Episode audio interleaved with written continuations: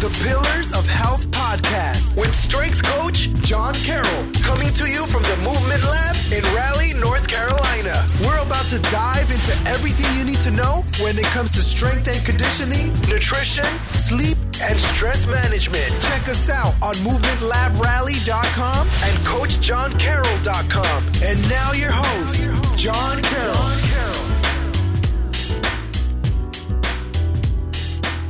Right, really excited to talk to Tony Jacobsen today. Yeah, welcome to the podcast, Tony.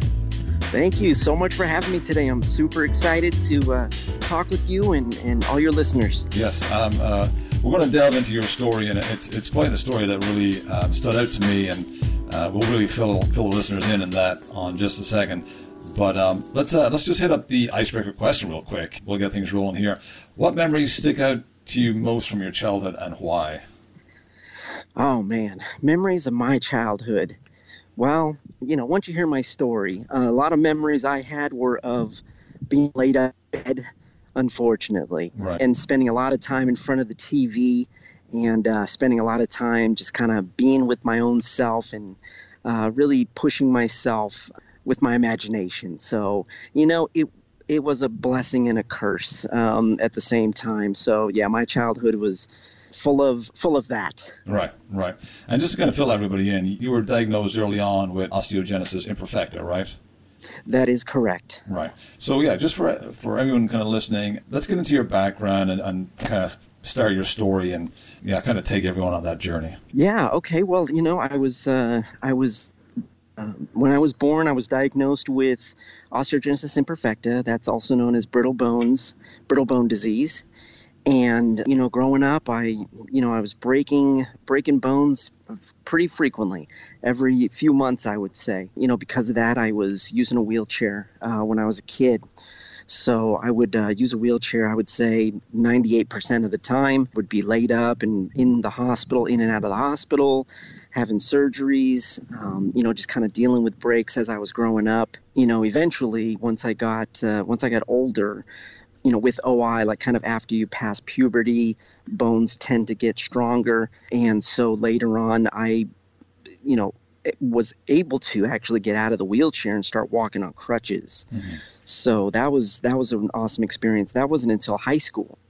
So um, you know that was an experience just on its own, just getting up and, and getting on crutches, and then you know once I was kind of walking on crutches for a few years, I again just started to get a little bit stronger. Eventually, you know had a had a surgery done. I think it was my last surgery, my twelfth surgery at that time Okay. And that's when I was in my early 20s, mid 20s, and that's when I finally took my first steps actually, like without any assistance, no crutches, and that's when I started walking. So, yeah, by that time I had probably about 50 or so fractures at that point. I had had my 12 surgeries. I had steel rods put into all of my bones in my legs, so both femurs and both tibias. So I have steel rods in there, and I had them put in when I was younger, and Yeah. they were switched out and stuff as as we went along. But uh, yeah, up until that point, it was all about just trying to survive, basically, you know, and Yeah. try and try and get along. But um, yeah, I started walking when I was 24. Wow. So yeah, um, That's, uh, it was yeah. a it, That, that's a lot Yeah. to digest, right? yeah, yeah. So you, mentioned you had a lot of a lot of fractures, a lot of broken bones. Do you, do you remember like how many breaks you had total before you, started walking? Yeah, before I started walking, probably it was around the 50 range. Okay. Uh, 50 or 50. Oh man, you lose count after a time. Right, yeah, yeah. You know, especially with OI. Like I have type 1, which is the mildest form. So, um, depending on the severity, someone can have maybe a couple breaks, two or three breaks in life. Right. And there's some people that have hundreds of breaks in life. So, you know, I consider myself to be fairly lucky, but still, I was at, you know, 50 or 60 breaks, and I've had a total of about somewhere around 70, I think, up till now. Okay. So, yeah, it was, it's been a lot of fractures, uh, all different various bones in my body, mostly my legs. Okay. But, uh, yeah, so it's been around that number. And you mentioned the uh, the steel rods in the legs, right? Uh, and Yeah. Uh, are, they're still there today. Yeah, I actually had the last ones um, that I had put in. Well, the last surgery I had at 24 that replaced one of the rods, so that was the last one that I had. Okay. And yeah, I still have all the originals in there. They're they're doing their job. Okay. Well, this is incredible because you you mentioned that you took your first steps in like your mid 20s. Mm-hmm. Obviously, you were a wheelchair bound before that, but now Yeah. you're pretty functional at the moment, right? Like you are able to walk and run and exercise. Yeah, absolutely. It, it's been, you know, and that wasn't always the case. And, but yes, I absolutely am now um, able to do a lot more than I ever thought possible. And, uh, you know, that really only came through pushing myself kind of through my own personal transformation. And that just happened a few years ago. Okay. So, yeah. Awesome, awesome. Now, originally, when you know when you were younger, and obviously not initially after you were born because uh, you know none of us have that memory. Yeah. But- Yeah, yeah, yeah. But when you were able to kind of you know talk with doctors and stuff like that, what were they telling you? Like some of the things you would be capable of. Like what were they saying? Like, like listen, this is going to be the limit of what's going to happen in your life. Yeah, you know, I was personally very lucky to have one of the first really highly skilled doctors to be my primary physician at that time when I was a kid. Uh, his name was Dr. Saul Bernstein out in Los Angeles. Okay. And he had been dealing with people with OI for many years by the time I even came around. I was very fortunate to have him because he was always a proponent for me to get up and uh, and and walk and push myself and and really you know get moving. I didn't understand it when I was a kid. You know, I just didn't. Uh, all I was feeling was pain Right. and broken bones, and then really on the on the personal side, like my family, that's where I kind of got stopped because my family was very much be careful, don't move. They didn't want me to break because, you know, whenever I had a fracture, everyone would be affected.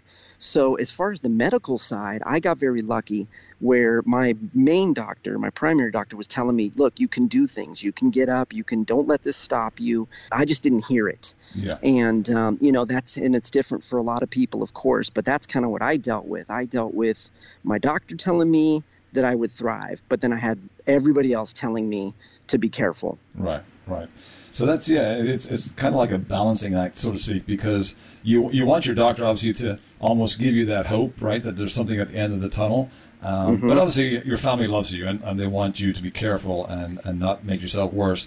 But when you started on crutches and, and you kind of felt yourself getting stronger over time, and you knew possibly that you know you could be without the crutches one day, what was that feeling like to know that you were working towards that goal of, of one day being able to, to kind of stand on your own? man it was you know it was uh, it was pretty funny because i didn't necessarily know what the final outcome would be for me i always you know all through my life i always felt that there was always something better for me Yeah. I always felt that I could do more. I just didn't ever really know what it was. So even when I got on the crutches, like each stage of the game, I didn't know what was next. Yeah. I didn't necessarily have a goal. Like when I got on crutches, I didn't have the goal to walk. I just thought, well, now I'm on crutches now. Okay. So this just this is just where I'm going to be. I was very much the person that was comfortable being uncomfortable. And, you know, a lot of people get into that situation. Mm-hmm. So for me, you know, even getting out of the wheelchair, like it was just because it happened. It wasn't because I said to myself, you know, I'm going to I'm going to get out of this wheelchair. Right. It just was a natural progression of of myself and my body. And then once I got to, you know, once I was on the crutches and then it was time to walk, it wasn't necessarily a like a purposeful or intention to walk. It just kind of happened. Right. So it was really funny because things were happen to me happening to me that were for my benefit that I didn't necessarily have control over. Mm-hmm. But so my feeling of it was like I wasn't making it happen necessarily. Right. Right. Yeah. And in some ways, that that could be almost better, you know, moving forward with those goals. Because if you have that goal where it's like, okay, I want to aim to walk one day, you know, you're constantly working on that. Whereas if you're just taking it day by day, but you're not sure whether what, what is a possibility or not, it's almost like a pleasant surprise in some ways. Yeah, absolutely. I was definitely pleasantly surprised at how life changed once I did get on the crutches and once I did start walking. I mean, mm-hmm. there you know, things happened for me that hadn't happened before. So I was definitely pleasantly surprised, and and it felt good. I mean, don't get me wrong, the feeling was awesome, Right. and I loved it, and um, you know, it was really something positive for me. Yeah, yeah, and Yeah. that that transition from the wheelchair to, to the crutches, did you did you feel a difference? Uh, obviously, over time, the the longer you were on the crutches, like do you feel that strength build up in your legs and your body overall? You know, standing compared to being sitting down all day. Yeah, absolutely. Yeah, just overall movement in my body. I definitely felt different, like in my legs and um, in my hips and my back. Um, you know, definitely started feeling uh, differently, started feeling stronger. Because even when it got to that point where it was time to kind of have that last surgery, fix the rod that was in my leg, because at that time I had a rod that was bent Okay. and uh, that was preventing me from really even trying to stand straight because one leg was significantly shorter than the other. When it got to that point to have that surgery and then get on my feet, it really did. Um, you know, I felt stronger. I felt good because I was like, "Oh wow, I can really do this." Yeah. It, it was uh, it was miraculous. Yeah. Wow, wow, that's fascinating. And yeah, especially you know for for teenagers going into high school, you know, high school is is definitely a challenge in itself, but let alone going in with, with OI like yourself. How did that play out for you? Oh man, high school was yeah, high school was crazy. Anything having to deal with school, having to deal with other kids. Um, you know, there's always a line of bullying that happens. Right. Um, you know, with a disability, I think that it was a little worse. I think kids get bullied no matter what. Yeah. Um, you know, all the kids are looking for the kid that's different to make fun of. So I think that, you know, I was that kid for a while. Uh, luckily for me, I was able to, you know, I was always doing my best to be funny, doing my best to come back at people. Um, you know, Yeah. I could, you know, I could make fun of someone just as quick as they could make fun of me, sort of thing. Right. I think that's where my defenses came in. But it was still tough because I still dealt with it, and it was still, you know, depressing. I felt alone. You know, a lot for me though in high school changed because I really did start to learn that people can look past the disability, and so I made a lot of good friends. Um, you know that that didn't even really think about the disability the way that I did. In fact, I think I played more into it than they did. Right.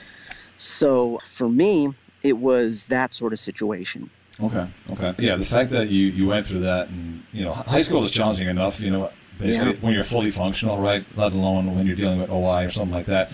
Um, Yeah. I just feel like for you that that must have just built up a tremendous amount of, of like resistance and character and, and mental strength over over that time. Absolutely. Yeah, it really taught me to, again, just understand the world a little differently Mhm. and understand, like, why would people do this? Uh, you know, it really helped me to think more and think on my feet, you know, no pun intended. Right. Because, you know, I was in the chair at the time, so I really couldn't think on my feet. But, right. you know, right. um, being you know thinking on my feet, being being witty, thinking um, you know like just thinking outside of myself and and understanding. Oh, you know, these people just don't know what's going on. You know, Yeah. there's I think it really did push me in that way, and I think that's what happens with a lot of kids. You know, may feel they're getting bullied. A lot of kids come out, you know. Stronger than ever because Yeah. they do have that insight and they're able to see something differently. Right, right, for sure, for sure. And yeah, and, and kind of like looking back on that whole journey and and how you dealt with that, w- would you classify that as like some uh, one of the biggest obstacles you've overcome to date? Yeah, absolutely. I think just the uh, overcoming, or and I don't really call it overcoming. I, I really look at it more of as embracing, Yeah, embracing my disability. right. That's really been the biggest, the biggest hurdle in my life throughout this time, and that's what I've been able to uh, really accomplish. I feel really accomplished and proud of that. Yeah, yeah, that's a that's a fantastic achievement, and and you you kind of channeled that into your book, right? Disable your disability. Yes, yes, absolutely. That's what the book is about. You know, Okay. that's where the that's where the book came from. It came from this uh, this time in my life that just happened. You know, again, like I was saying earlier, a few years ago. Uh, I'm 47 now. This happened about five years ago when I was 42. Um, and that's where this book came from. It was a big transformation in my life physically, where, you know, like I, I just started walking when I was 24, but I didn't do anything physical because I was afraid of still breaking bones. Yeah, So because of that, you know, I didn't do anything. I kind of tried my best not to move too much, and You know, I was eating whatever I wanted to. I was not moving. So we know what that means. That Yeah. means I'm going to gain weight. Right. And so I gained a lot of weight through my 20s and 30s. Okay. You know, when I was coming up on 40, I was like in the worst kind of shape of my life, just not feeling good, and just even beyond the disability, beyond having like, you know, having my bones hurt, my joints hurt, and everything was in pain. I was having other physical things happen to me. Mhm. It was at that point that, you know, I had gone to the doctor and I was having stomach issues and I had an EKG and he told me that I might have had a small heart attack. Okay. So, I mean, just beyond the disability, nobody wants to hear that, especially Right. at 40, 40 years old. Yeah. So it was a whole mix of things that came over me at that point where it was like, man, I have to do something. I have to think about my disability differently because my disability was what was stopping me from being physical. Right. And I knew that I had to get physical in order to really get better.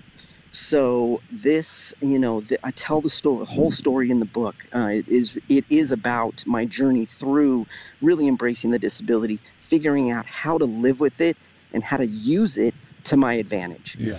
Because you know, really, you know, exercise and lifting weights is the exact opposite of what OI tells you. Right. You know, Right. OI is like, man, you're gonna break bones. Right. you know? exactly. and and lifting weights, you know, that you're gonna break something, you know. So I Yeah. always had that in my mind. So it was really like learning how do I do this? How do I get physically fit with this disability? And so that's what the book is about. And you know, once I went through that and I got healthier, I lost you know a bunch of weight. Again, I started doing things even more physical than I ever thought. I was running, jumping. I was, you know, it, it's just amazing what I was able to accomplish. Right. So that's what I wanted to tell. I wanted to, you know, share that story and then really just lay out the framework for how other people can do it. Right. Well, that's an awesome story, and you know, just to try and get a glimpse of, of what your mindset must have been like, because you're at this crossroads, like you said, of having to move more. You know, and obviously to offset your your health situation, but also you have OI kind of holding you back to a certain extent. So, how did you move forward at that crossroads? It, was it a case of like trying to think, take things just slowly and ease into a fitness and nutrition regime and, and kind of see how things go? Well, for me, I like to call it the gap, and I think this happens for a lot of people, where mm-hmm. you you have the thought of, okay, I need to do something different, and you really want to do it, and then there's this whole gap of time until you actually do it. And so for me, it was about six months, and during that time, it really was the what am I going to do? Like, how do I do this? It was a learning process of, you know, just trying to figure out what is the best way for me to do it. You know, do I take it easy? Like you're saying, do I go slow? Or do I just go into it? Do I just start? And I think that was definitely more of the mental game. That's where the, the mental and emotional changes came for me. Right. And then when it was time to do it, like I just started. I just I signed up with a personal trainer and I went in. I was like, all right, I'm going 100% in. Okay. So I started working out. I started like just going crazy. Yeah. Yeah. and it was and it was funny because like during that time, you know, I just did things I just never thought I would do. And I think and I think doing the physical then pushed me mentally. Yeah. So it was kind of both. Like before I started, it was the emotional and mental stuff getting in alignment so that my physical would follow. Then once I started, it was a lot of physical things that then helped me to open up mentally to say, "Oh yeah, you can do this. Right. You can do that," you know? And so it was really that process of going inside, learning more about myself, but then at the same time, all right, I'm just going to start and I'm going to lift something and I'm going to see what happens. Right. Right. Yeah. And, and I think your story can be hugely inspirational to, to people who perhaps maybe don't have many obstacles in their way and need to get their health back on track, right? Because that, that alone can be challenging and daunting for a lot of people to like, okay, where do I start? What do I do? There's so many things out there regards fitness and training and workouts. Nutrition is a whole another rabbit hole, you know. Um, Yeah. But you're you're facing OI. You know, you're literally going to a gym, putting putting your bones on the line, so to speak, because you're you're, you're not sure what might happen when you train, and um, Exactly. You know, for you to overcome that, can I, I think people, I I think we all think we have it tough until we look at maybe someone else's situation and be like, okay, that person has it tougher than me. There's no excuse why I can't why I can't do this. You know. Exactly. Yeah, I think that's exactly it. I, uh, you know, I I hope that my story will inspire people to to just get out there and do something. Of course, you know, I as a OIer, as someone with brittle bones, I understand there's, you know, a lot of people that may have other fragile things have like osteoporosis right like that's you know fragile bones also Right. Yeah. so a lot of people will you know there's a lot of things where you can equate it for me it's like look we have to get moving and we got to lift things that are going to be heavy but we just got to do it in the right way and i think that's what you know changed for me too was understanding you know i'm not just going to go crazy. I'm not just going to like do it on my own. Yeah. i'm going to get help. I'm going to listen to somebody. I'm going to have them show me the proper way to do this. You know I, once i learned that actual resistance training makes bones stronger Mhm. just that little piece of information helped me. Because it was Right. like oh okay well then i do need to do resistance training. Um, you know little things like that and and really getting guidance and help i think that's what really helped me too because i think it's important. A lot of people they just don't know they don't know what to do. Right. they you know and and with the fear factor there as well that's another layer that you can't get through unless you may have assistance. You know if you've got someone just telling you what to do then you don't have time to fear anything. You just do it. Right, exactly, exactly, and that's Yeah. and that's something we we come across um, every week at the Movement Lab here because you know there's so much information out there when it comes to training and workouts and stuff like that. And you know if if you're starting off and you're looking to get on track and start a proper regime or program, there's just so much information to decipher through it. It can be daunting, you know. absolutely there's you know people say oh just google it you know just go to youtube you can find workouts and i'm like well yeah you're going to find workouts but you're not going to know what to do with them Exactly, exactly. you know, you're you gonna, what are you going to find one workout and do that, you know, all the time? It's Yeah. like, no, that's not how it works. You got to put a program together. It's Yes. bigger than that. Yeah. and so yeah, just kind of um, fill me in like on your your journey then your training journey in the gym like compared to maybe the first time you went in as opposed to now what were some of the things you learned initially starting off that you've, you've built up over time Yeah, it was really the biggest thing for me was just functionality, um, learning my body, really learning like how I move. With OI specifically, there's um, there can be deformities in how the bones are, and how so that will affect functionality. right and movement and and range of motion like that's a big thing for me is just learning all those things especially for my hips. Like my hips are where it's most i'm most affected with like limited range of motion. Okay. And so for me it was really just learning how to use my body. Because a lot of people you know they just don't understand that. I didn't understand that at all. I'm like you know lifting weights and like actually doing certain exercises just body weight exercises and all that. Like there's that muscle and mind connection that i learned um, i started to learn what it felt like to move in certain ways Mhm.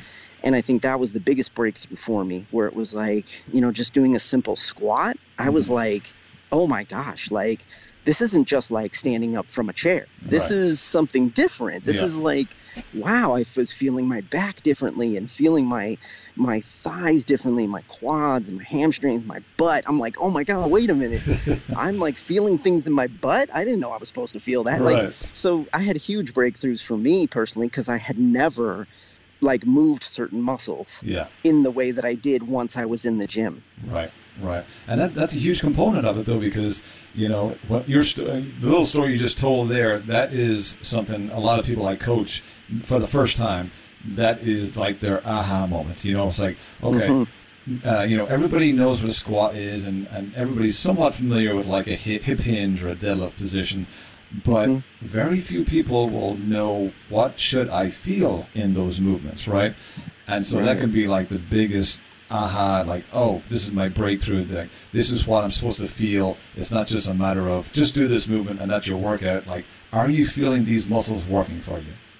Exactly. And that's something that you can't or don't necessarily get when you're just trying to do it on your own. Yeah. You know, and that's why I always encourage people to, to get assistance, you know, find a coach, find someone that can train you because then you can really get deeper into that uh, talking about now supposed to feel, you know? Right. And that's where um, you know, for me the biggest breakthroughs came and even to this day like working out and you know, it's just amazing if I take time off and then I come back to it I'm like, wow, this feels good. I can still do this. You know, I can Yeah. still move. I can still do a deep squat like I never did before. Like, so yeah, things that, eh, I again never thought possible for myself. It's just amazing what I was able to accomplish in the gym.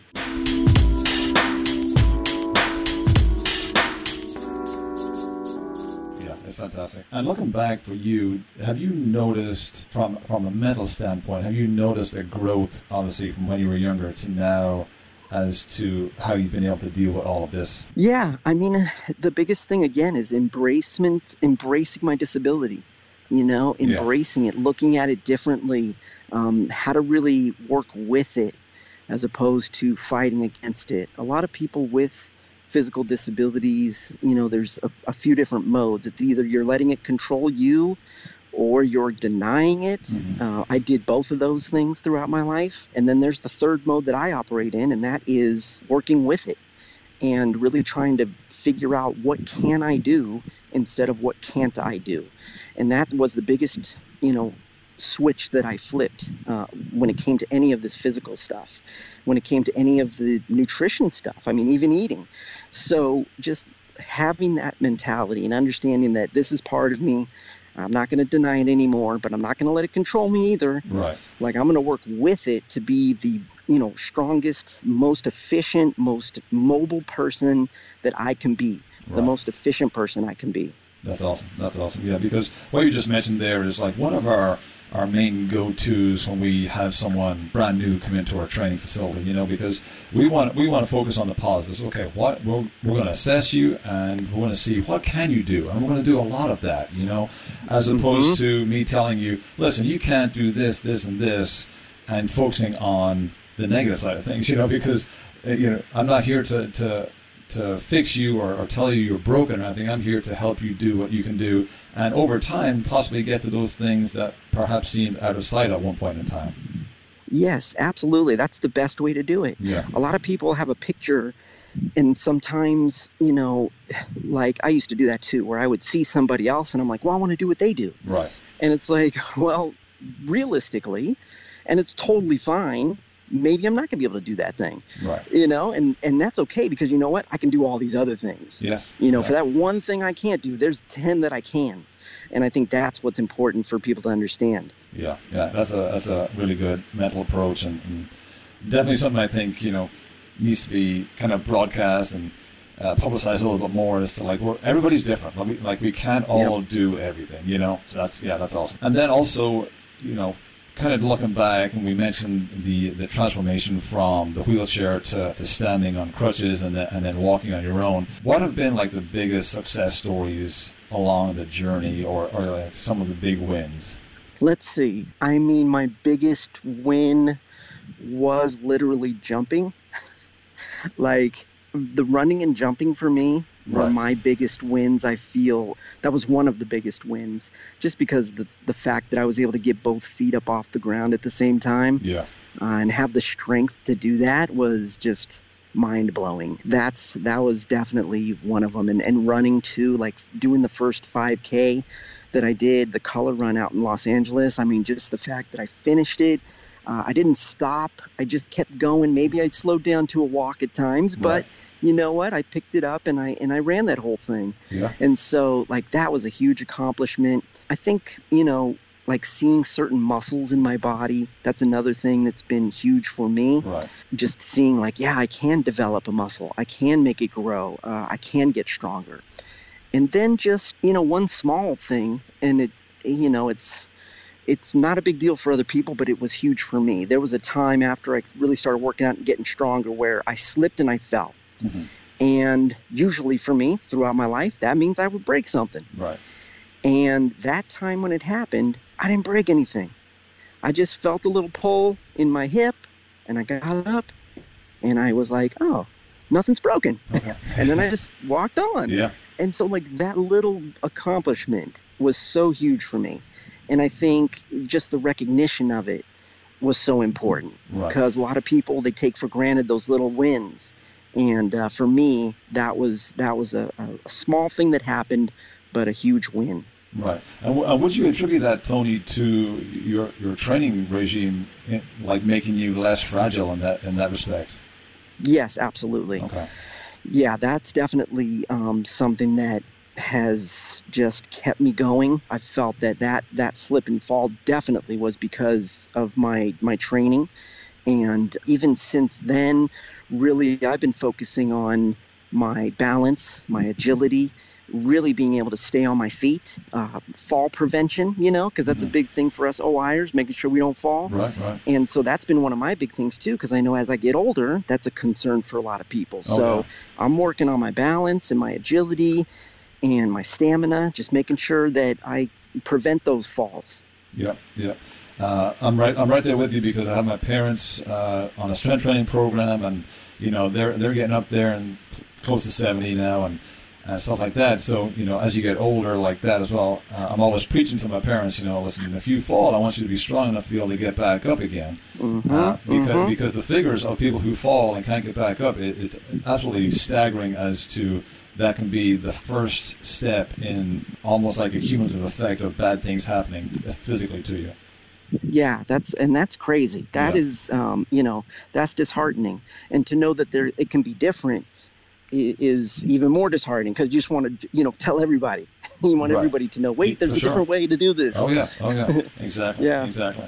And yeah, you know, when I, when I was kind of putting the outline for this episode together and just looking at your notes online, and, and when you uh, you mentioned you were doing plyometric jumps and uh, hmm you know all these things you're doing at the gym from from being diagnosed with OI, it's uh, that really kind of struck me. I had to take a second to be like, wow, that is that's a major accomplishment, and uh, I just want to say like, congrats to you on, on everything because this is a this is a heck of a story. Thank you so much. Yeah. I, I I appreciate it. You know, that's that's why I wanted to share it. I just wanted to to show you know what I've done and again hopefully motivate and inspire other people to do the same. Definitely, definitely, definitely inspirational.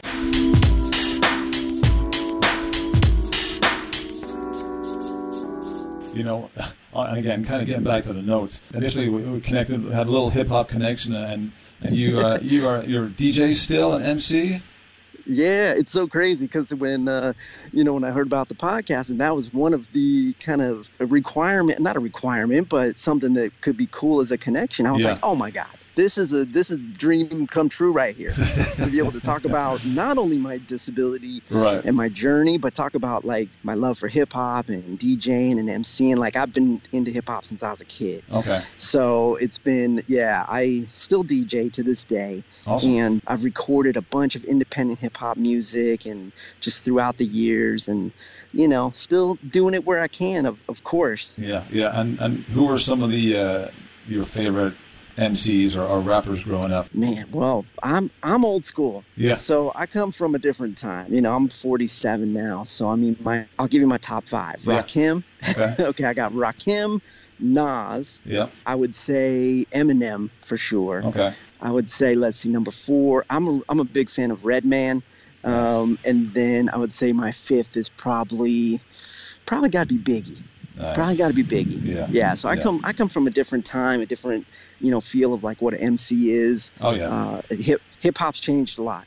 oh, it so- has. It has for sure. Yeah, but I come from that that old school flavor. Well, we, um, me and two two good friends of mine, we uh, we just started a, a '90s hip hop podcast called "Ain't No Half Steppin'."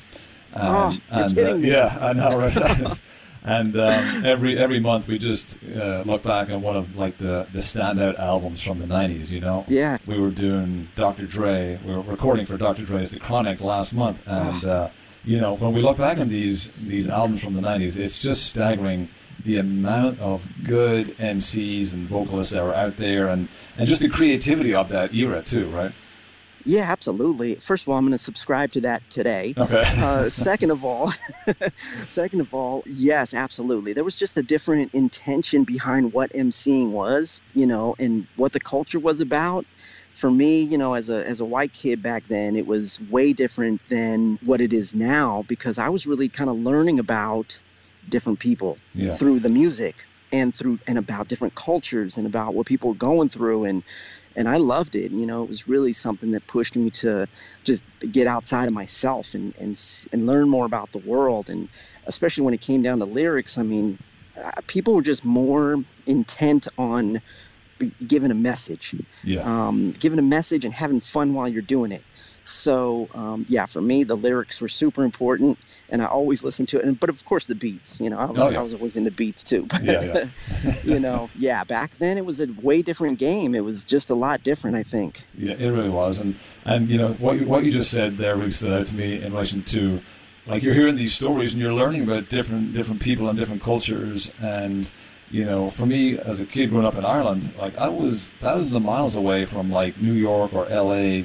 where a lot of this music was being created, but I could still identify with some of the stories, you know, and I feel like my outlook on the world was helped by by the music and understanding different people's stories and what was going on in different parts of the world, as opposed to just mm-hmm. having this singular view of what's going on in my world. You know? Exactly. That's what I went through too because I was really into the, you know, New York flavor. Right. So, you know, before West Coast rap really started, it was it was about like what was coming from New York. Yeah. Like what's happening out there? This is this is crazy. Like, you know, this is a whole different world.